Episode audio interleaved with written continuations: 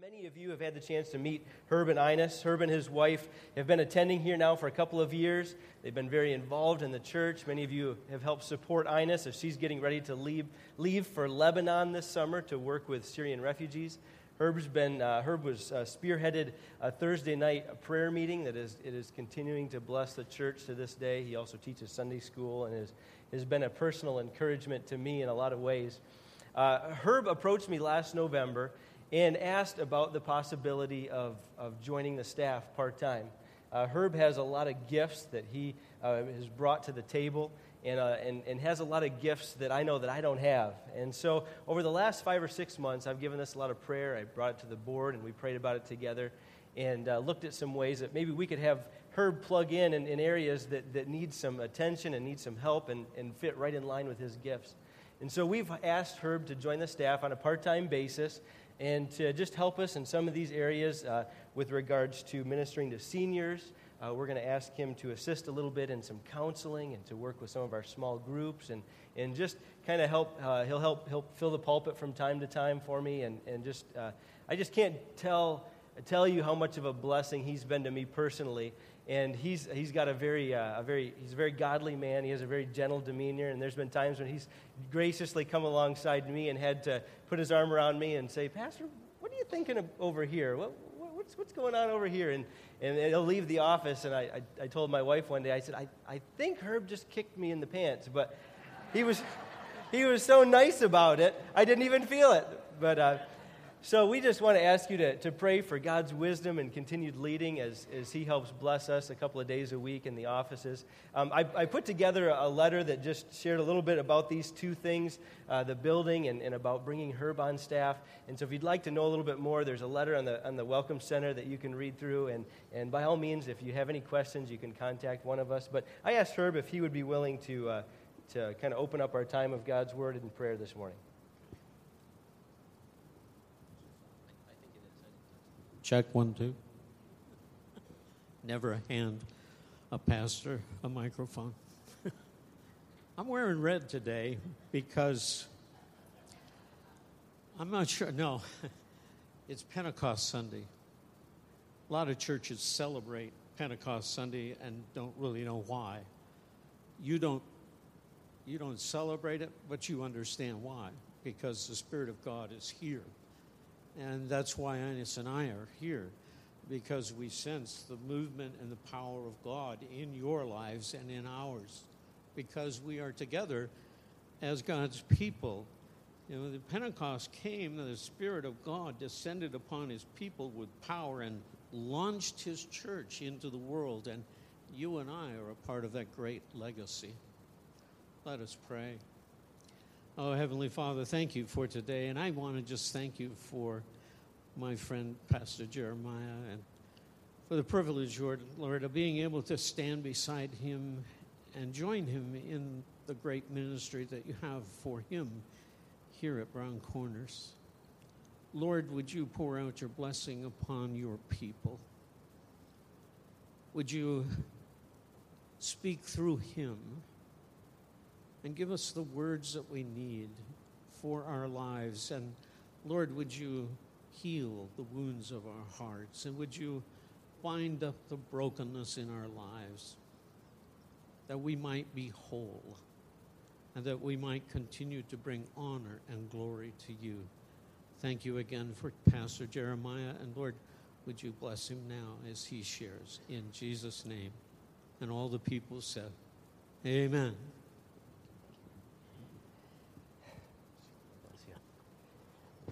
I forgot to mention, too, as I was introducing him, that um, Herb, uh, Herb is a retired pastor, and Herb um, started pastoral ministry about fifteen years before I was born.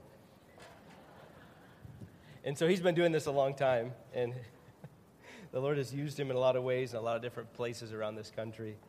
And uh, so we appreciate your prayers.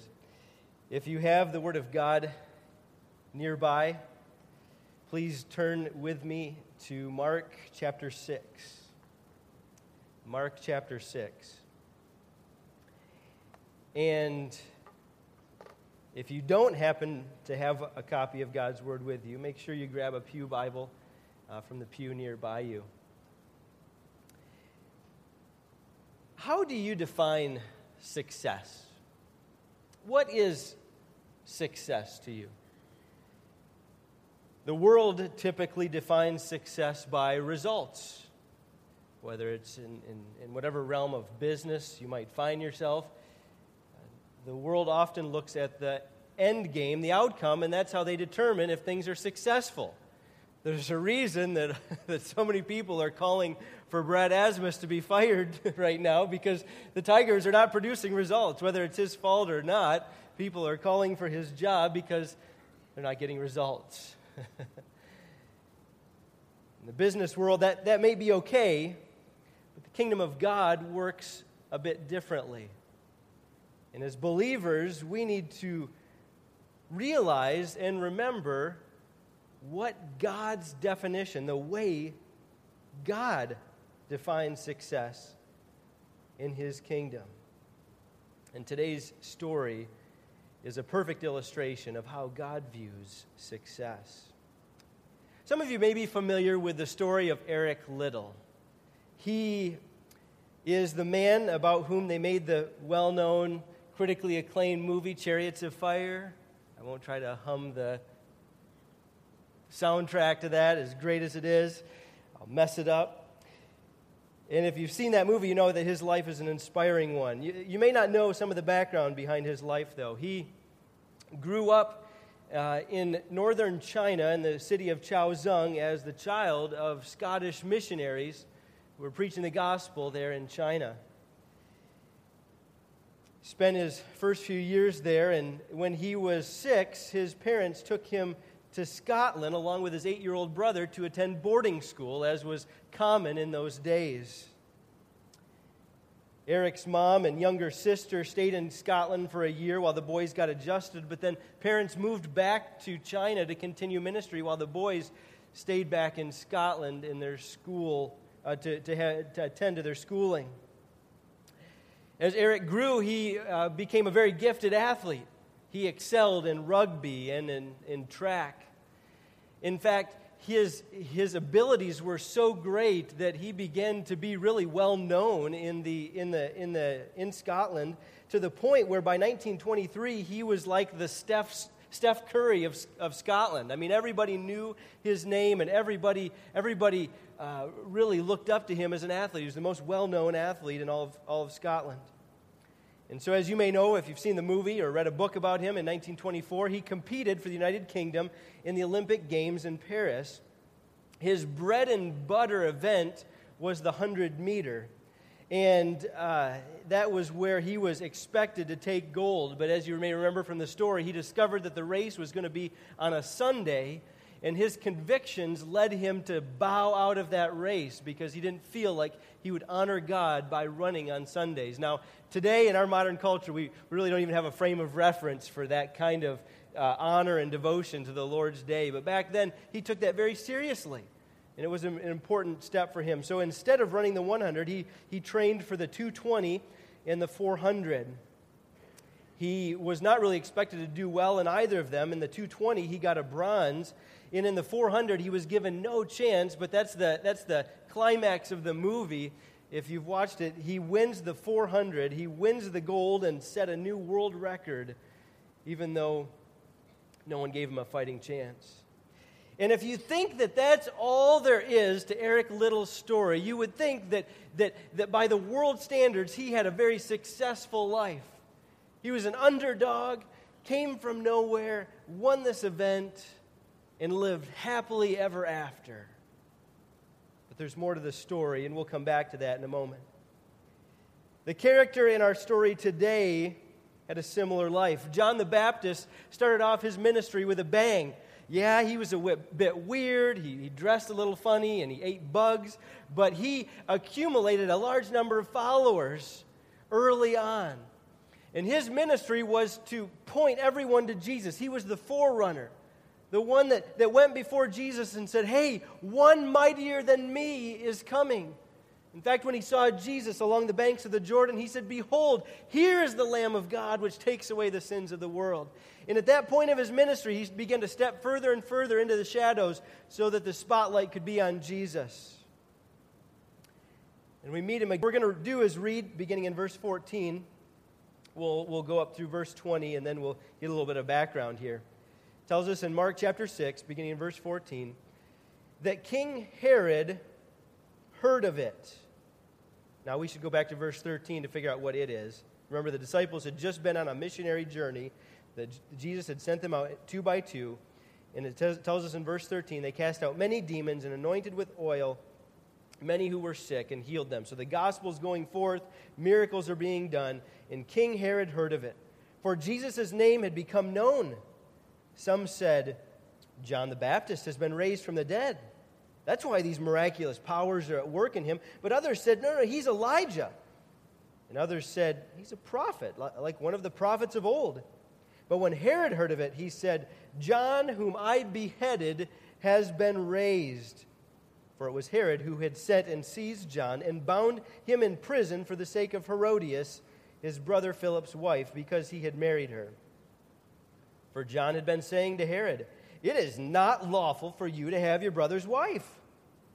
And Herodias had a grudge against him and wanted him put to death. She could not, for Herod feared John, knowing that he was a righteous and holy man. And he kept him safe. When he heard him, he was greatly perplexed, and yet he heard him gladly. In this story, we meet Herod. This would be Herod Antipas. Now, when you read the Gospels and even into Acts, we meet we meet this this this name Herod, and, and there's actually a number of different Herods throughout the history of the New Testament. So just to kind of put this in perspective, the guy who was in charge when Jesus was born is known as Herod the Great. Not because he was some great, moral, upstanding man, because he certainly wasn't, but he did a lot of great things in their culture, some magnificent buildings and that sort of thing. And so he was the Herod who wanted all the babies put to death when Jesus was born. That was Herod the Great. That's this guy's dad. Well, Herod the Great had like ten wives and a bazillion kids. And when he died, he divided his kingdom into fourths and gave it to, to several of his children. In fact, I have a, a map. I don't know if this kind of stuff helps you. Um, let's see if I can bring her up there. The uh, the area that he left to Herod Antipas, the Herod in this story, is in the in, is in the purple there, and that's his region that he's in charge of, in the in the area of Israel. Well, Herod Antipas, um, he married a woman from the area of uh, Nabatea, where the blue arrow is down at the bottom of the screen. He married the daughter of another king, so that they could have kind of an alliance between their two kingdoms. He was not really happy with this wife, and they didn't get along super well. And he met his brother's wife, who he kind of took a liking to. We'll get to that in just a moment.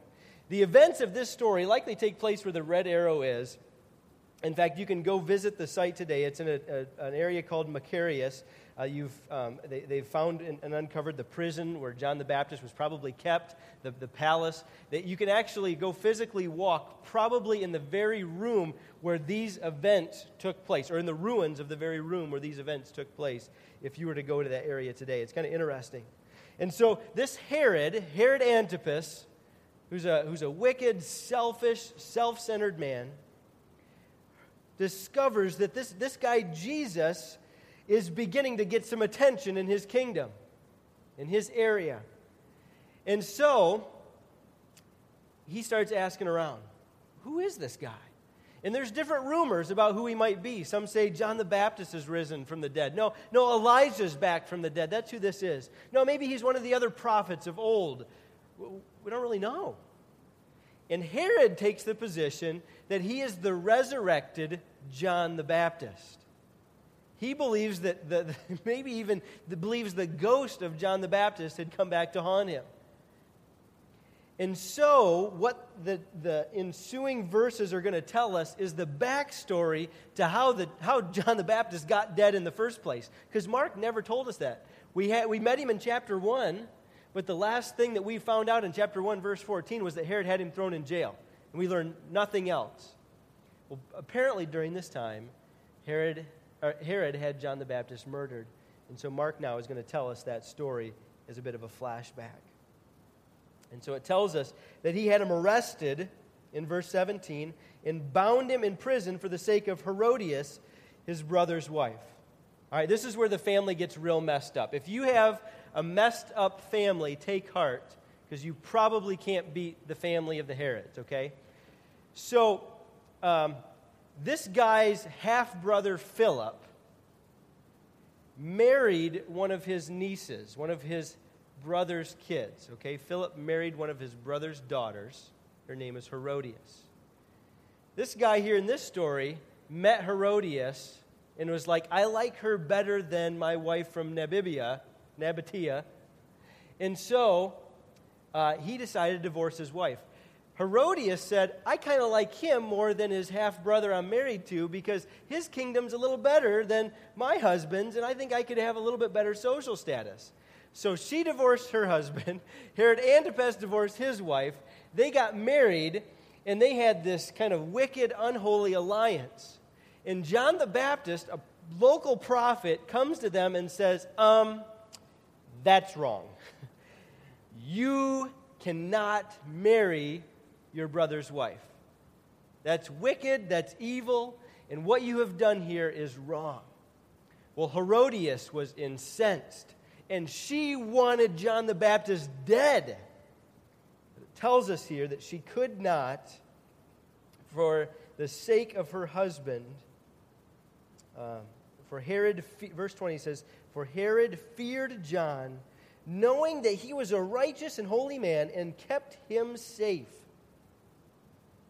When he heard him, he was greatly perplexed, but he heard him gladly. This is, this is amazing to me. That John would have the gall, the nerve, to speak up in such a manner. If, if you're filling out the outline, you see today that it's very basic, very simple. We've just got two things to write down. And the first thing I want to encourage you with is to be bold for the Lord. To be bold.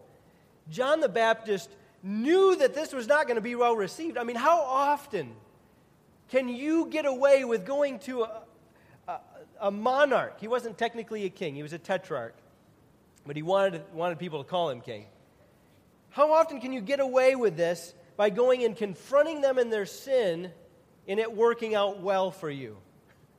He had to know what he was getting himself into. But this man was not just a political leader in the land. He was, he was a spiritual leader in the land. He was a, he was a Jew. He was, he was someone who was supposed to follow God's word. And John the Baptist had the boldness to confront him with God's word. Oh, that we would have more John the Baptists in our midst. That we're not afraid to call sin, sin. To, to lovingly and graciously stop sinners in their tracks and call them back to Christ, especially in this case, someone who should know better.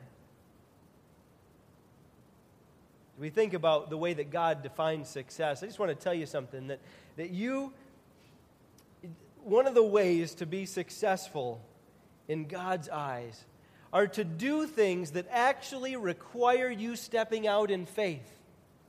You know, there's a reason the Bible talks so much about faith, because we need it.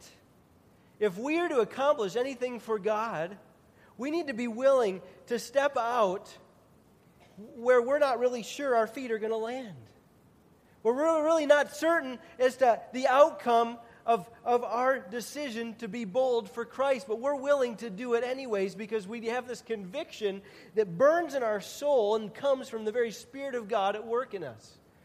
John the Baptist saw this evil going on before him, and he said, I cannot let this continue. I must say something. And say something he did. The wife wanted him killed. Herod said, no, no, no, we're just going to imprison him. So he got thrown in jail. And I'm just, verse twenty perplexes me. It says that Herod feared John, knowing that he was a righteous and holy man, and he kept him safe. There's something that happens when you're in the presence of holiness. When you're near a godly man or woman, when you're in the room while they're praying, when you hear them speaking about their relationship with Christ, it does something to you. That even the worst of sinners have a, have a, have a response. They, they understand that there's something different. Herod was not ready to repent. He was not ready to believe in Christ. But, but he knew that there was something different. I read this week of an account of a, of a man who had went golfing with Billy Graham. And this man was a, either a semi-professional or maybe even a professional golfer, was used to playing very, very well. And a friend of his asked him after the round, or they were they were out at the driving range later on, and, and, the, and the guy was just seemed really angry and frustrated. He said, "What's going on?" He said, "Well, I played golf the other day with Billy Graham." He said, "Man, that guy, just all this Jesus stuff, all this talking about God and having religion crammed down my throat." He said, I, I, I couldn't stand it." And the, the friend said to him, "Well, what did he say to you? How, how, did, how did he try to cram it down your throat?" The guy was quiet for a minute, and he said, "Well, he actually never said anything." Sometimes when you're in the presence of someone who, who knows God, who is living a godly, Christ-like life, the, the impression and the, the atmosphere that, that is created by a holy walk has ripple effects to the lives of people around you. I'm not, that's not saying, and, and God never tells us that we don't need to use our words. That, that, uh, Romans ten, how will they hear unless they have a preacher? That the gospel needs to be proclaimed. But it all begins with our life, doesn't it? And, and, and Herod saw something in John, and he was fearful of him and wouldn't put him to death. Oh, that people would see that same holy passion in us that would cause them be drawn closer to God. But as we've said before, as all throughout the Gospel of Mark, being impressed with God, being impressed with Jesus is simply not enough. And being impressed with John the Baptist is not enough. Herod still did not believe. And so, in verse twenty-one, we find ourselves at Herod's birthday party. Verse twenty-one says, "An opportunity came," which tells you that Herodias had her eyes open. She was still seething with anger. This, this fierce, intense hatred she had for John the Baptist had not abated at all. She was looking for an opportunity to go beyond jail to have him put to death. Verse twenty-one, "An opportunity came when Herod on his birthday gave a banquet for his nobles and military commanders and the leading men of Galilee. For when Herodias' daughter came in and danced, she pleased Herod and his guests. And the king said to her, said to the girl, 'Ask me for whatever you wish, and I will give it to you.' And he vowed her, 'Whatever you ask, I will give you, up to half my kingdom.' And she went out and said to her mother, 'For what should I ask?' And she said, 'The head of John the Baptist.' And she came in immediately with haste to the king and asked, saying, 'I want you to give me at once the head of John the Baptist on a platter.' And the king was exceedingly sorry. Because of his oaths and his guests, he did not want to break his word to her. And immediately the king sent an executioner with orders to bring John's head. He went and beheaded him in the prison. And brought on his head a platter, brought his head on a platter, and gave it to the girl, and the girl gave it to her mother. When John's disciples heard of it, they came and took his body and laid it in the tomb."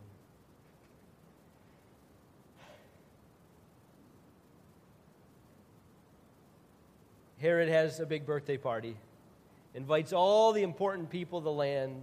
It's it's a big bash, and anybody who's anybody is there.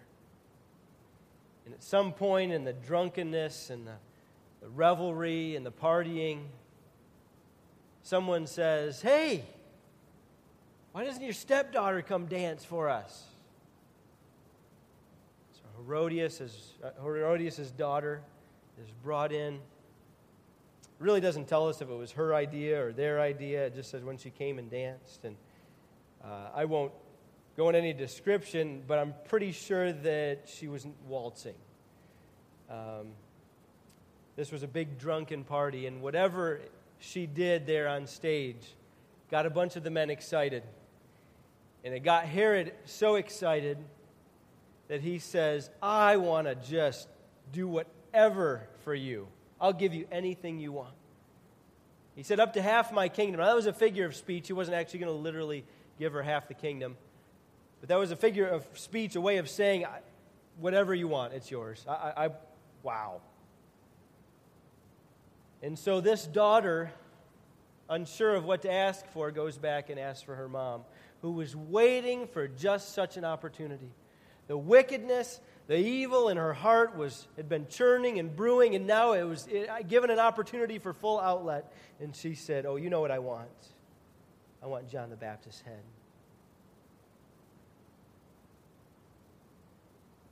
And so she came back and told Herod. In verse twenty-six is an awfully indicting verse. It says, the king was exceedingly sorry. Have you ever made a promise that you wish you had? Have you ever said something you wish you could take back? All God's people said amen. This was one of those times, and, and he was sorry. But you know what? I don't know that he was sorry for the right reasons. But for the, it says, because of his oaths and his guests, he did not want to break his word to her. He was still the ruler. He could have said absolutely not. But he was afraid of what people would think if he backed out at that point. He had already said you can have whatever you want. It reminded me a little bit of Judges chapter eleven. You remember that tragic, heartbreaking story of Jephthah, who has a great victory. And for whatever moronic reason, he says, when I get home, whatever comes out of my house first, I will offer as a sacrifice to God. I don't know if he was keeping a ton of animals in the house and he was used to, used to some chickens running out of the house when he walked in. But his daughter runs out. And rather than asking God for forgiveness for making a rash vow and repenting and offering sacrifices for his sin, he sticks to his guns. And he offers up his daughter as a sacrifice to God. Unbelievable, sickening story. And, and, and I feel like the same situation is here. He knows he should, he should take it back. He knows he should do something about it, but he's too cowardly. You know, sometimes God calls us to something that we know takes some boldness, takes some courage, and we, we, we flake out because we're not trusting in God at the moment. And we're looking around us, and we're looking at all of our, there's my general over there, and there's my, my dad's best friend, and uh, everybody's here and watching me. I can't look weak. I'll have to deal with my wife nagging me about it for months. All right, go get him. And in his cowardness and in his weakness, he succumbs to peer pressure. The fear of man is a terrible snare. Oh, we have to be on lookout and on guard for that. We live to please one. We live before God. Men and women, friends and family may sometimes not understand, may sometimes scoff, may sometimes disagree. But God calls us to be faithful to Him. And so, Herod had him executed. And John the Baptist's ministry ends in a very lackluster way. He dies almost forgotten, in obscurity, in a prison. And we might think, we, we might be tempted to say that he really didn't have that successful of a ministry. He ministered for a couple short years, and his whole job was to talk about somebody else. He got thrown in prison, and there his life ended relatively young. Probably his very early thirties, like Jesus was. But you know, the second thing I want to encourage you with is to be faithful. See, God's not looking for flashiness. He's looking for faithfulness. God's not looking for people who want to build big ministry empires, who who who, who desire to get famous and, and have lots of accolades and praises and honor. He's looking for people who are willing to serve him. And maybe nobody ever writes about it. Maybe no one ever hears about it. Maybe no one even ever thanks them. But he's looking for us to serve faithfully in whatever he calls us to. We can't judge this, judge success the way the world judges success. We need to judge success the way God does, and that's by faithfulness, by serving and laboring wherever God's calling you. Faithfully doing God's will today, maybe changing a poopy diaper. It, it, it might be wiping snotty noses. It might be going and, and, and sitting beside someone's bedside who can't speak to you. Faithfulness may mean that you continue to love your spouse even if they want nothing to do with God and seem to show you no affection whatsoever. Faithfulness may mean stepping outside of your comfort zone and going to going to work in kids ministry like Steve just, just asked us to. Faithfulness may mean you and your ministry laboring away faithfully without recognition, without honor, and without glory.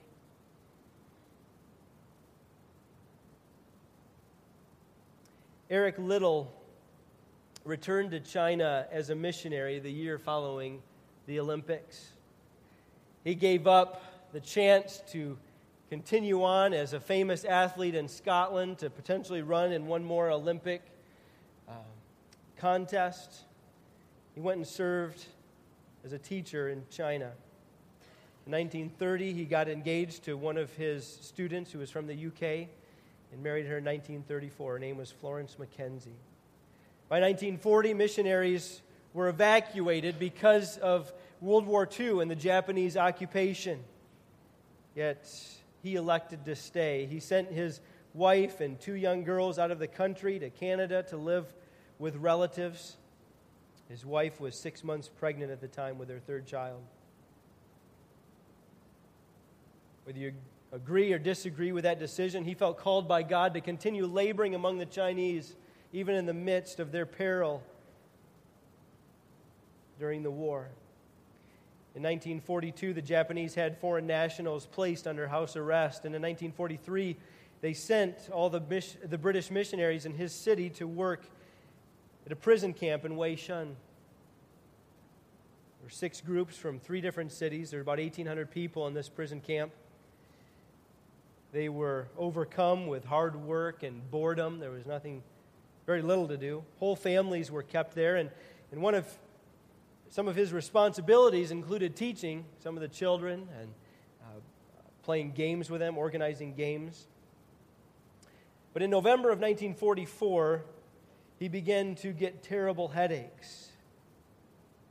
He, he thought he was beginning to have a nervous breakdown. He was getting very irritable and uh, frustrated and, and felt uh, stressed out and and uh, was uh, w- thought really the cause of his issues, it was a spiritual problem. And he began trying to pray more, but he just was losing the desire to even, even uh, draw his attention to the things of God. In uh, on February twenty-first, nineteen forty-five, I'm sorry, on February eleventh, he had a small stroke.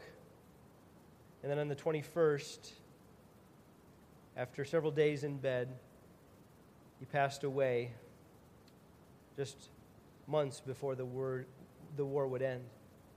He suffered a seizure and lost consciousness. consciousness. It wouldn't be revealed until an autopsy afterward that he had an inoperable tumor deep on the left side of his brain. That night he died alone in a work camp, had not seen his wife and children in over three years. And you might look at his life and say, well, what a waste. Think about all the impact he could have had back in Scotland. If he had just stayed as an athlete, couldn't have he, couldn't he have just been a witness there? Sure. That's not what God had called him to. Couldn't John the Baptist have been much more successful if he had just, just left things alone and not got on Herod's bad side? Sure. That's what God had called him to. You see, sometimes, sometimes faithfulness and sometimes success in God's eyes, it'll look a little bit like it does in our eyes. Maybe they'll make a movie about you. Maybe they'll write books about you. Maybe, maybe lots of people will pat you on the back, and maybe lots of people will talk about you. But just maybe your head will end up on a platter at a dinner party. And God is calling you today to step out and be faithful to Him. And not worry about the end game. Not worry about what people are going to think. Not worry about getting people's praises. But about worrying about standing before an audience of one and saying, "Here am I, Lord, and I want to be faithful to you." Faithfulness is, is, is all about a long, steadfast obedience. That's why the Bible talks so much about races. Because it's hard to finish them. And it's hard to be faithful in the long run, when things are really difficult, when people are booing you from the sidelines, when people are trying to shove you off the track, discourage you, when you see people sitting on the bleachers and it looks just a whole lot easier to be up there. And God says, stay faithful. Run the race. Let's make sure today that we're looking at success through God's eyes and not man's. Our gracious Heavenly Father, we're reminded today of the life and faithfulness of John the Baptist. How desperately we need more men and women like him. People who are, first of all, willing to be bold and not be ashamed to speak up for the cause of Christ. We're not, not ashamed of proclaiming the gospel and calling people to repentance, and lovingly pointing people to Jesus. And God, I pray that you would give us more people like him who are also willing to be faithful, even if it means spending our final days alone in a prison somewhere. And we think that that's so far off for us as Americans, and may, maybe it still is. But it's not for many of our brothers and sisters around the world, and they understand and know this reality very well. God, give us the courage to be faithful to whatever you call us to. Give us the courage to proclaim your name no matter the cost. Give us the courage to boldly and lovingly confront those who are in need of meeting Jesus. We have the greatest gift in all the world. We know the end of the story. We know that the, the prison for Eric Liddell and, and for John the Baptist was not the end. That great glory awaited them in the presence of their Savior. God, I pray that such joyful, joyful hope would embolden us to be faithful and to proclaim Christ. And it's in Jesus' name we pray these things. Amen.